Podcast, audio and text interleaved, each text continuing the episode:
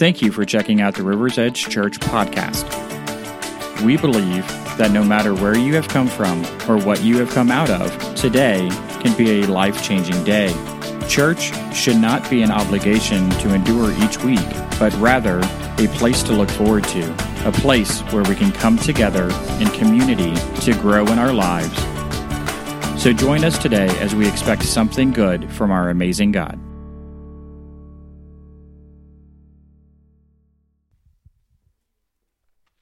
All right, you can get your Bibles out this morning, and we're going to continue and wrap up this series, Fresh Start, today, and hopefully you've been reading Fresh Start with us and following along. Please tell me some of you have been reading the Fresh Start book. All right, I got three of you, thank you. So we're going to wrap up Fresh Start this morning, and before we do, I just want to preface what's going on next month. I'm really excited. You know, the Lord doesn't usually speak to me in advance about a lot of things, but He told me the three series that I would preach at the beginning of this year. And so we're starting with Fresh Start, and then next month, all month long in February, I'm going to be teaching on community, and we have a new series starting. And are we ready with that image? Thank you. The new series called Entwined, and Entwined is coming off of last Sunday's message, so that's where we're going to be going with the series is Entwined, about how we were all entwined together and how God has called us all into community. But we had this novel idea: if we're called into community, we should probably practice community, right? We should probably practice community. Well, how do you practice community? You get together with each other, right? And so in the month of February, while we're talking about community, small groups will launch in that month. But another thing that we will be doing is this, is in the month of February, we'll put it this way, the doors are opening at 9:30, and we're going to have coffee and refreshments for everybody all month long at 9:30, from 9:30 to 10. And here's what I'm asking you to do. Come at 9:30 and build relationship. Come at 9:30 and be in community. We're going to take some of the chairs out of the back. We're going to set up the bistro tables so you have a place to sit your coffee and your donut or your muffin or whatever it is that we bring in. Sloppy Joes. I'm kidding. Sloppy Joes for breakfast. I don't know where that came from. I'm sorry. But anyway, it's just an opportunity for us just to come together and spend some time. Because I don't know about you, there's a lot of people that I like to connect with on Sunday, but I got about that much time. And so we're going to purposefully set a half hour aside every Sunday in the month of February to just hang out with each other and be with each other. So I'm asking you, next Sunday, be here, 9:30. The coffee will be on. We'll probably have tea too. And there will be something good to put in your stomach so you don't have to eat before you get here. And let's just spend some time building a relationship together. Amen? All right, well, since this is the last Sunday on the Fresh Start series, I really was spending some time prinking about this a lot this week. And if you're new to us, then you don't know what prinking is. It's a term that I coined that is really, it's a combination of praying and thinking. You think about something and you pray about something, and I call it prinking. And so if you ever hear me say prinking, that's what I mean, pray and think about something. And as we've been heading into this last weekend of this series, I was prinking really hard. I'm like, okay, Lord, I know where I want to go, but how should I address this and how should I go? And through that process, I really feel like what I'm going to give you today has the ability to catapult your fresh start in this new year. And so let's pray and let's jump in. Amen? Father, I thank you this morning for your word. I thank you, Father, that your word is living and powerful, that it is sharper than a two-edged sword, that, Lord, it has the ability to divide between soul and spirit. And, Father, I thank you that it discerns our hearts this morning. And I thank you that it does more than that. It changes us. That as we sit under the word and we receive the word and we bring in the word, it transforms our lives. And, Father, I thank you that as we are on the edge of this new year, as we're coming fresh into a new year, God, that it's a fresh start for so many. In Jesus' name, amen. A fresh start, we could say, is a new beginning. Or, as we were kids, a do-over. Did you ever do do-overs when you were a kid? Right? Maybe you're playing horse or something, and your shot doesn't go the way that you want. Does everybody know what horse is, right? All right, okay. As growing up, we would play all the way to dark, and we would shorten horse to pig, right? So we get one more game in. And, you'd say, oh, come on, just give me a do-over. Just give me that do-over. But now as I'm an adult, there's a do-over that I really like, and it's a golf term called a mulligan, right? There you go. Any golfers in the house?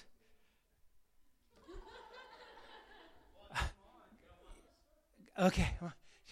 We almost can get a couple of foursomes together. Oh, my gosh. It's terrible. You all need a golf. Golf's a spiritual thing.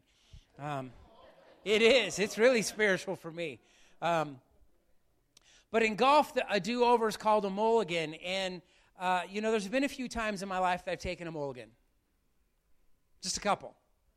And what's interesting about mulligans is that usually at the beginning of a golf round, you determine how many mulligans are going to be allowed, right?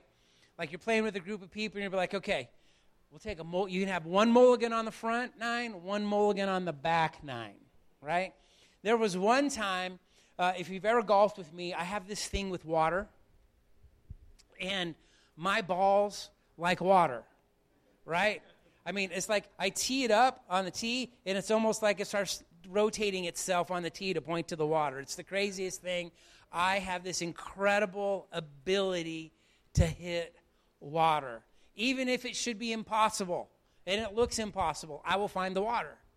And this one time, playing golf up in Portland, and playing at this one golf course, it doesn't matter what name it is because you all won't know what it is, but this one tee box, the tee box is here, and then the tee box ends, and there's a small lake. Not a big lake, but a small lake. It's about 50 yards across, right? And then the fairway starts. And I got up there, and the guys that were golfing with me know how I am with water, and they're all just chuckling. They're like, there it is. There it is. And I'm like, yeah, whatever. So I tee it up, and I'm like, there's no way I'm putting a ball in the water. In the water. Do over, tee it up, in the water, 6 times in a row, in the water. You know why the 7th one didn't go? Because I picked up the ball and I threw it as hard as I could across that lake. And it made it barely, but it did make it. You know, the funny thing is if you're going to take a mulligan or you're going to take a do-over, you probably should do something different than what you did before. And, that's a mistake a lot of people make with a fresh start, is they get a fresh start, but they don't do anything different. See, we can say that we want a fresh start all day long, and we can say that, it's a new day, His mercies are new every morning, but if we just keep doing the same old thing, it's really not a fresh start. It's really not a do-over.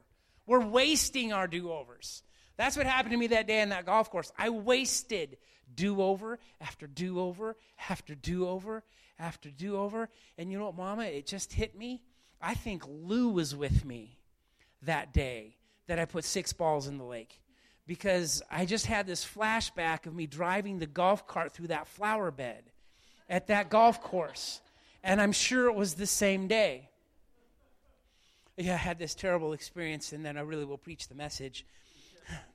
We were golfing, and I'm golfing with my father-in-law, Lou, and it might have been the first time Lou and I ever golfed together. And when I go golfing, I like to golf with people who like to have a good time and don't take it too serious, because the more lighthearted I am, the more fun I have. And racing golf carts kind of happens once in a while. You want to get in front of the other guy, and, golf brings out competitiveness in lots of ways, And I can't remember, I think it was it Jerry Reyes, I think it was maybe with me. And we hopped in the golf cart, and I floored it, and we were on gravel, and there's this gravel turnaround like this. And then in the middle of that turnaround, there was a flower bed that had railroad ties around it. and I don't know what happened. I spun out. I turned the cart sideways. One of the tires caught the edge of the railroad tie and popped up, and it pulled me into the flower bed, and I drove through the flower bed.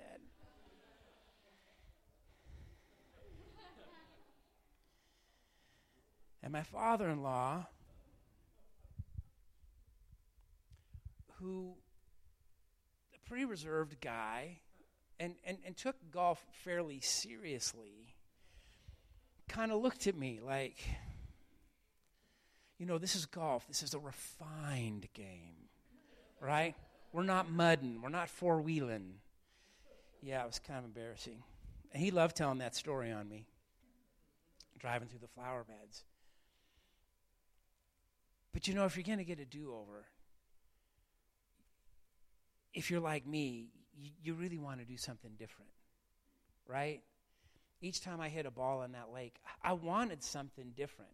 But, you know, I obviously didn't do anything different each time that I hit the ball in. And the same is true if we want a fresh start, right? If we're going to take a fresh start, well, let's have the courage to do something different so that we actually make the most of the fresh start.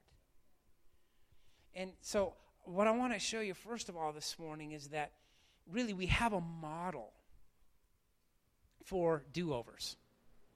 Open your Bibles to John 3. When Glenn was up here this morning, you said 1 John, right? Yeah, and I thought you said John 3, and I'm like, and then you said John 3:14, and I'm going, no, wait a minute, that's my scriptures. But he was in 1 John. John 3, the fourth gospel. John 3, starting in verse 13, it says, "No one has ascended to heaven but he who came down from heaven, that is the Son of Man who is in heaven. And as Moses lifted up the serpent in the wilderness, even so must the Son of Man be lifted up, that whoever believes in him should not perish but have eternal life. For God so loved the world that he gave his only begotten Son, that whoever believes in him should not perish but have everlasting life. For God did not send his Son into the world to condemn the world, but that the world through him might be saved." I love this because you know what God is saying? God is saying, I love you so much. I love humanity so much. I'm giving all of you a do-over. That's why Jesus came. Jesus came to give us a do-over, to give us a fresh start, to start everything all over, to restore things to how God initially intended that we would be in relationship with him. He gave us a do-over. I love that. I'd love to have God as my golf partner. Can I have a mulligan? Yeah, take a mulligan. Hey, God, can I have another one? Yeah, take another one.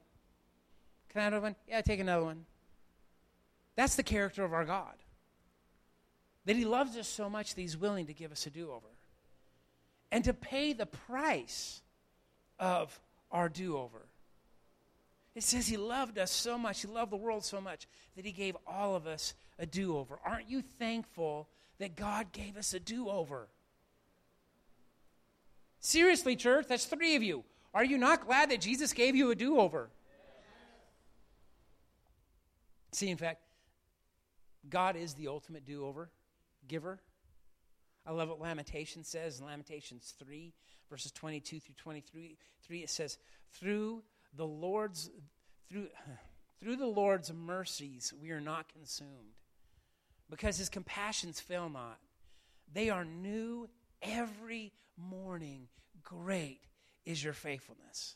What's great about God is he not only gave us a one-time do-over, he tells us that every day can be a fresh start, that every day can be a do-over. And I don't know about you, I've had some weeks and even some months and I think even some years where I needed a do-over every day. You ever feel like that? You go through a season, like you wake up in the morning and like, oh God, don't let today be like yesterday, do-over.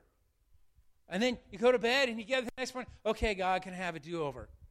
That happened to me a lot when I first gave my life to Jesus. It seemed like every day I was asking, God, do-over, God, do-over, God, do-over, God, do-over, God, do-over, God, do-over, God, I want a do-over. But at some point in our following Jesus, I think all of us go, I'm sick and tired of do-overs. You ever get there? Like, God, I don't want to do over on this again. I'm tired of doing over on this. I'm tired of this place in my life. It continues not to change. And you get tired of asking for the do-over. The great thing is he never gets tired of granting the do-over. Oh, it's such great news. He's so patient that if you take 1,000 do-overs, he's okay. Right? I honestly think that if God was my golf partner, I might still be on that golf course in that tee box hitting balls into the water. But I don't want to do over every day. I don't want to have to start over every day. I want to make a fresh start and have it really be a fresh start. And in order for us to have a fresh start and really have it be a fresh start, we have to do something different. You know, too many times, you know what the definition of habit insanity is? It's doing the same thing again and again and again and expecting a different result. Can I tell you that if you keep getting the same result week in, week out, day in, day out, year in, year out, maybe it's time that you change something because you've fallen into a pattern of habit. Yep. Yeah. Habit insanity. You're stuck there. And see, that fresh start comes in making a change. And you know this verse here in John 3, you know what it shows us? It shows us a model. John 3:16, guys, can you put John 3:16 up? I just realized I didn't give you scriptures this morning. I apologize, Gabe. We're going to see how fast you are back there, buddy. Look at this. It says, "For God so loved the world that he gave his only begotten Son, that whoever believes in him should not perish but have everlasting life." God so loved the world that he gave his only begotten Son so that we could have a do-over. But you know how the do-over comes about? God gave. If God hadn't given Jesus, there'd be no do-over. There'd be no do-over. There would be no fresh start. But because God gave Jesus, there is a fresh start. So you know what this shows us? It shows us that if we really want a fresh start, one of the keys to a fresh start is to give. Remember earlier I talked about a mulligan. A mulligan can't be taken. It has to be given. Right? The people that you're golfing with have got to say, okay, we'll give you a mulligan. We'll let you have it. But it has to be given. You can't just take it. If you just take it, they'll stop playing golf with you. And it's no fun to play golf with somebody who always takes mulligans. Because then they get done and they brag how they beat you, and you're going, yeah, but you took 17 mulligans. And I took one. See, in order for us to really have a fresh start, we have to follow Jesus' example. And we have to start giving. And I want you to grasp this because I think it's something that people miss when they make a fresh start, is they miss the importance of giving. See, giving is way more complex and way more spiritual than people think. In fact, I want you to look at Malachi chapter 3. Malachi chapter 3, verse 10, Gabe, if you want to pull that up. There we go. This is talking specifically about giving the tithe, which is 10% of our income. God's idea, not the church's idea. This is what it says. It says, bring all the tithes into the storehouse. Bring all the tithes into the church, into the local body, that there may be food in my house. And try me now in this, says the Lord of hosts, if I will not open for you the windows of heaven and pour out for you such blessing that there is not room enough to receive it. Okay, that's a lot of blessing that you run out of room. But there's four principles that exist here, four things that I want you to see about giving that are really important that you grasp. Number one is that giving was God's idea, not man's idea. Can I tell you that giving began with God? Okay? God so loved the world that he gave his only begotten Son. Okay? God is the ultimate giver. Giving was God's idea. Some pastor somewhere, some preacher somewhere Some guy in charge of some charitable organization didn't think up giving as a way to create revenue. Giving is God's idea. The second thing is, giving is a choice. It's a choice. In fact, the Bible tells us that we shouldn't give out of compulsion. In other words, we shouldn't let somebody manipulate us into giving. We should give out of our heart or out of our choice, right? We should pre-decide ahead of time that we want to be givers, right? Giving is a choice. 3, giving empowers the church to make a difference. Giving empowers the church to make a difference. You know, this church can't make a difference without your giving. And as I was writing this morning, I was thinking about, you know, last week, we had a family member, a church family member, that was in need. Some things had happened, some circumstances came up. They were thrust into a situation that they didn't choose, and they had no food. You fed them. We put groceries in that person's cupboard. You did that. Why? Because you brought stuff into the house that we could give out. The gospel is preached around the world as we support missionaries because you give. People at Boise Rescue Mission have their needs met because you give. We gave over $2,400 in change to the Boise Rescue Mission last year. Yeah. And that's because you guys give. Yeah, okay, come on, that's something to be excited about. I mean, we've helped people have Christmas. We've given people food. We've given people food boxes. We've paid people's rent. We've paid people's light bill, okay? And all that happened last year because you give. See, when we give to the local church, it empowers the church. Your giving empowers the church to what? To do the works of Jesus. Amen? But here's the fourth thing, and here's the thing I really want you to grab a hold of this morning, okay? And this is if you walk away with one point this morning, I want you to grab a hold of this concept, is that giving is spiritual. Giving is spiritual. It has a huge spiritual ramification. Malachi 3:10 tells us that when we bring our tithe into the storehouse, yes, there's provision in the house for the needs that are there. Yes, it's a choice. Yes, it was God's idea. But look what it says. It says, I will open for you the windows of heaven and pour out blessing on you that you won't have room enough to receive it. Do you realize that if you study that out, that's not just talking about finances. It's talking about your life is blessed in every single way. That's what it's talking about. When we give, there's spiritual ramifications to it. And, you know, just on the topic, Glenn, you mentioned the money thing this morning. You know that there's more scriptures on money in the Bible than there is prayer? There's over 800 verses that deal with money. You want to know how to deal with money? It's right here. Hello? You know, it's funny.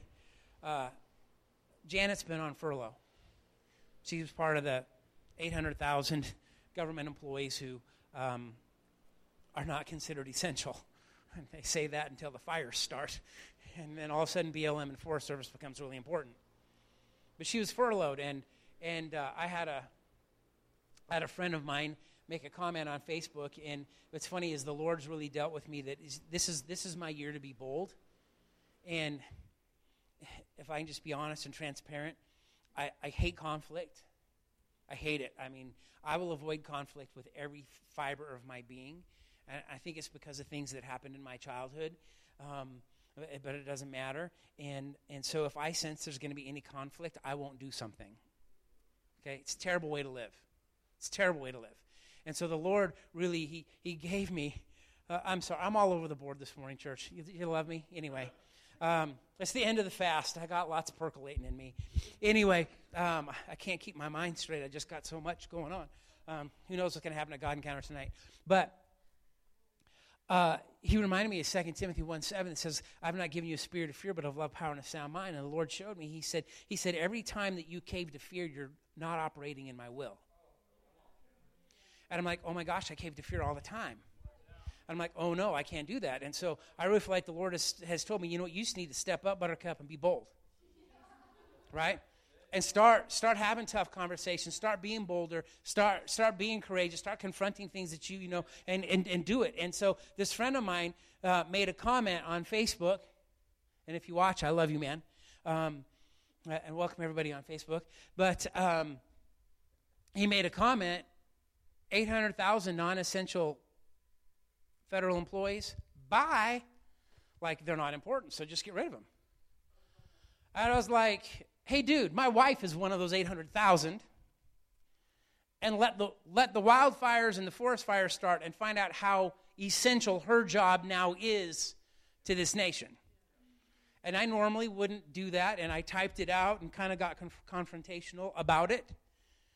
And I'm like, just do it. And so I did it. Totally out of character with me. And I wasn't picking a fight. I just wanted to, what I wanted to do is I wanted to put a face on those 800,000 people.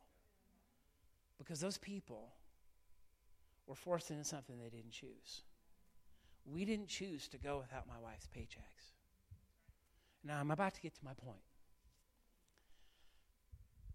Through a couple of comments, he goes, I hope you guys are doing okay. Because now all of a sudden it has face. There are people who don't have the income that they're used to having. And I was able to tell him, it was so great. I said, if we weren't Dave Ramsey people, which is really Bible people, we'd be in trouble.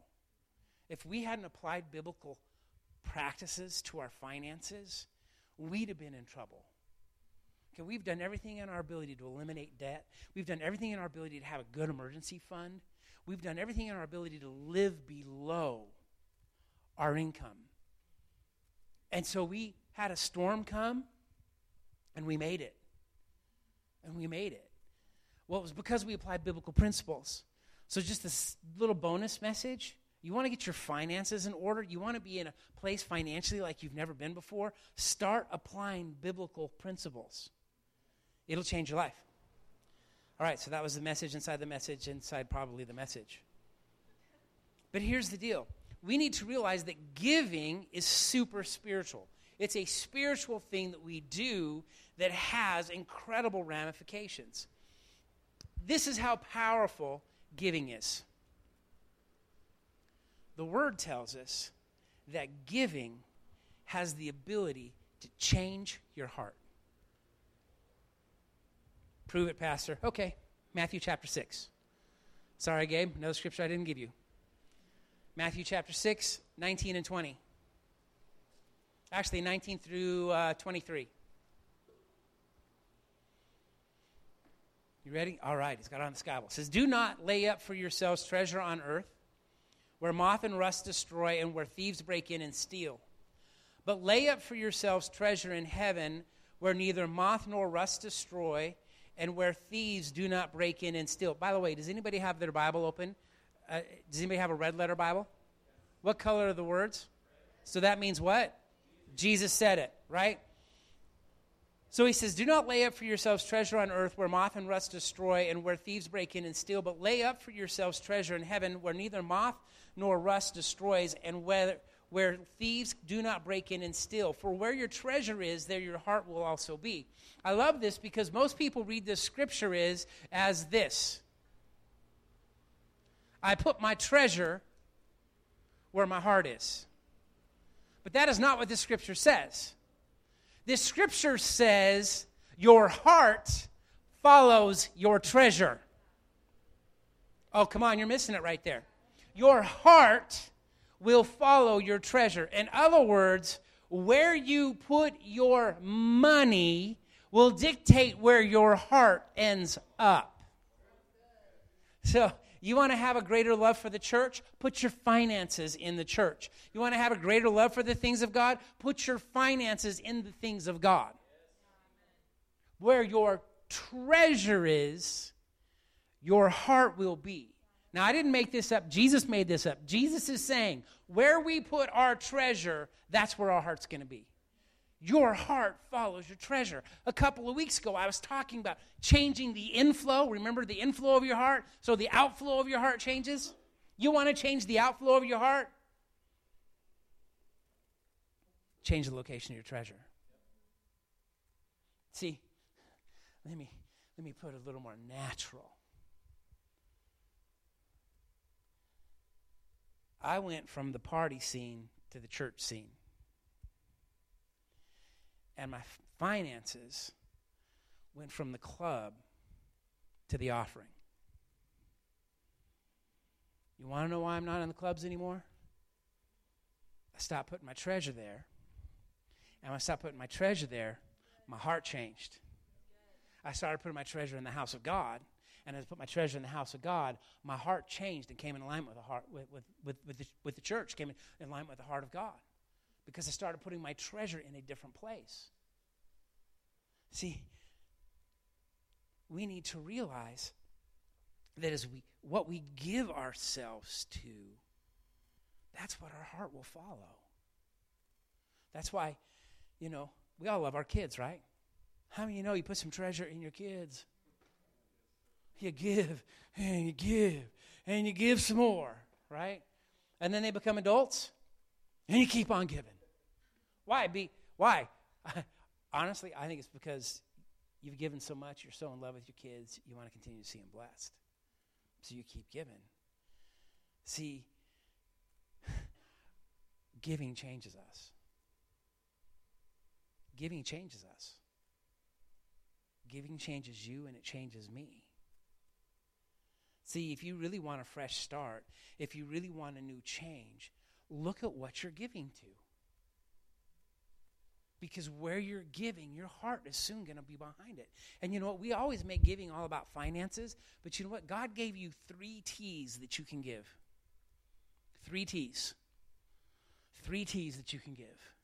You can give your treasure, you can give your time, and you can give your talent. You can give your treasure, you can give your time, and you can give your talent. And where you put those 3 T's, your heart will follow it. Your heart will follow it. See, we get it backwards. We think that I'll wait till my heart is engaged, and then I'll do it. But Jesus says, no, put your treasure, put your 3 T's in a direction, and your heart will follow it. See, if we really want to be about the things of God, we'll start giving God your treasure. Start giving God your time. Start giving God your talent. As we do that, our heart automatically starts to come in line. It's a spiritual concept. And you know what's funny is, the people who love the house of God the most, they're always the biggest givers.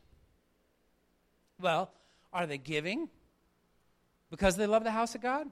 No, their giving caused them to fall in love with the house of God. The greatest people who are the most passionate about the things of Jesus, they're the one that gives to Jesus' causes the most. Right? They're the ones that are like, I can't wait to give to the guest speaker who comes. I can't wait to give to the missionary. I can't wait to give to the rescue mission. I can't wait. I'm saving up my change. I'm dropping it in the bucket. You know what I'm saying? I can't wait. Guess what? Your heart starts to move that direction.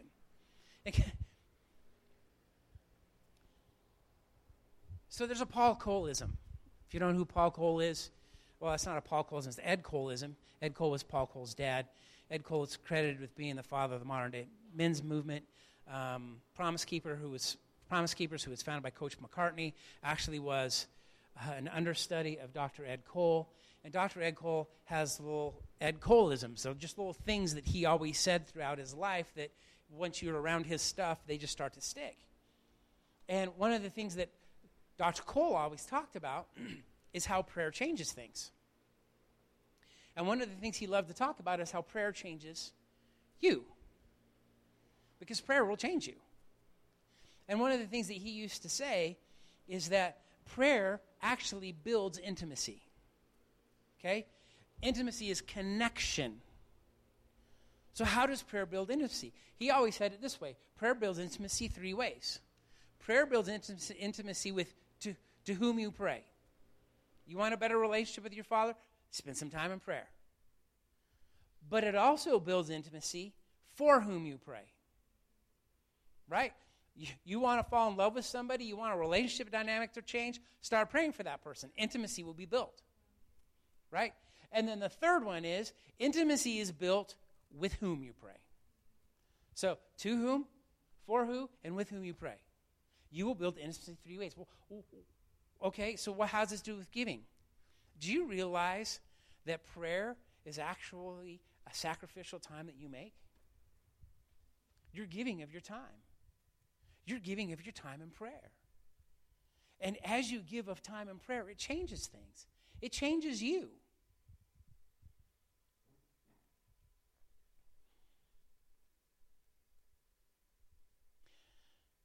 There was a time, a long time ago,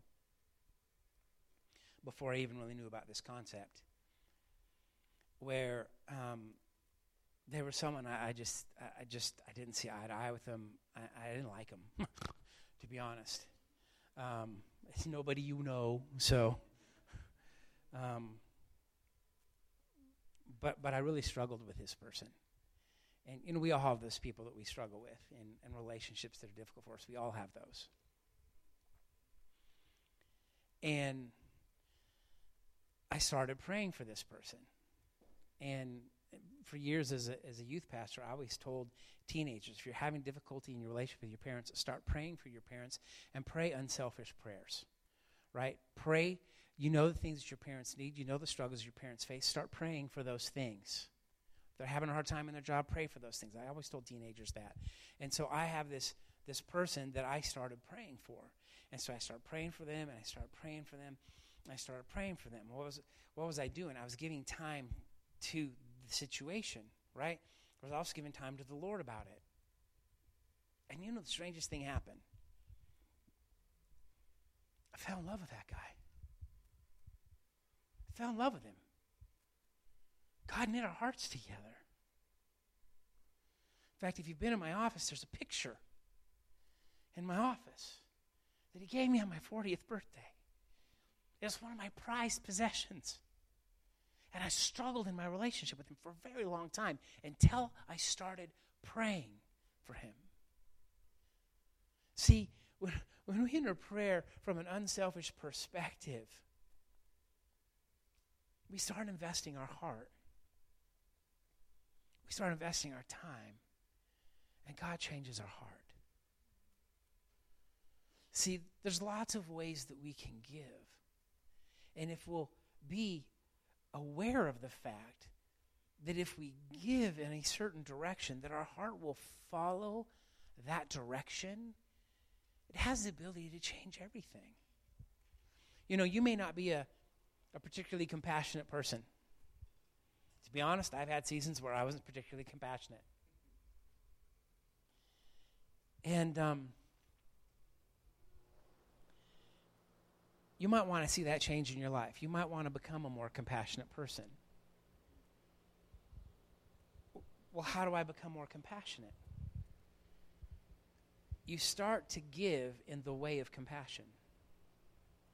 Like, to be honest, a lot of people have issues with the homeless. They do, right? They see them, they want to ignore them, they don't want to make eye contact with them, they don't want to talk to them. Man, I had this friend, every time he saw a homeless person, he'd pull his car over and just go have a conversation with them. Used to drive me crazy. I'm like, dude, we're going to lunch. It'll just be a few minutes. And he would pull over, and he would, every time. And I didn't get it. But you know what's amazing is I've seen my heart change towards the homeless. Well, how's that come to pass? Change in a bucket? Giving to the causes of the homeless? Going down and taking stuff to the rescue mission that we collect as a church and being there and meeting people who were once homeless who are now working in the mission? It changes. Well, what was it? Giving treasure, giving time, giving talent. See, it has the ability to change us. So my point's this morning, if I can try to land the plane. is that if you really want a fresh start, you really want a new beginning, you really want a do-over, and you want to do something great with that do-over, take a good look. Where's my treasure going? Where's my time going? And where's my talent going? Evaluate those three things and see what you see. Do you see that those things are going to the things of God? Or are they going to other things? So if you wonder why your heart's not for the things of God, maybe it's one of those three. It's just an opportunity to locate ourselves. And I don't mean any condemnation, so please, if you're picking that up at all, please, that is not my heart. My heart is that, you know what, if you want to change and you want to grow in the things of God, it's really easy.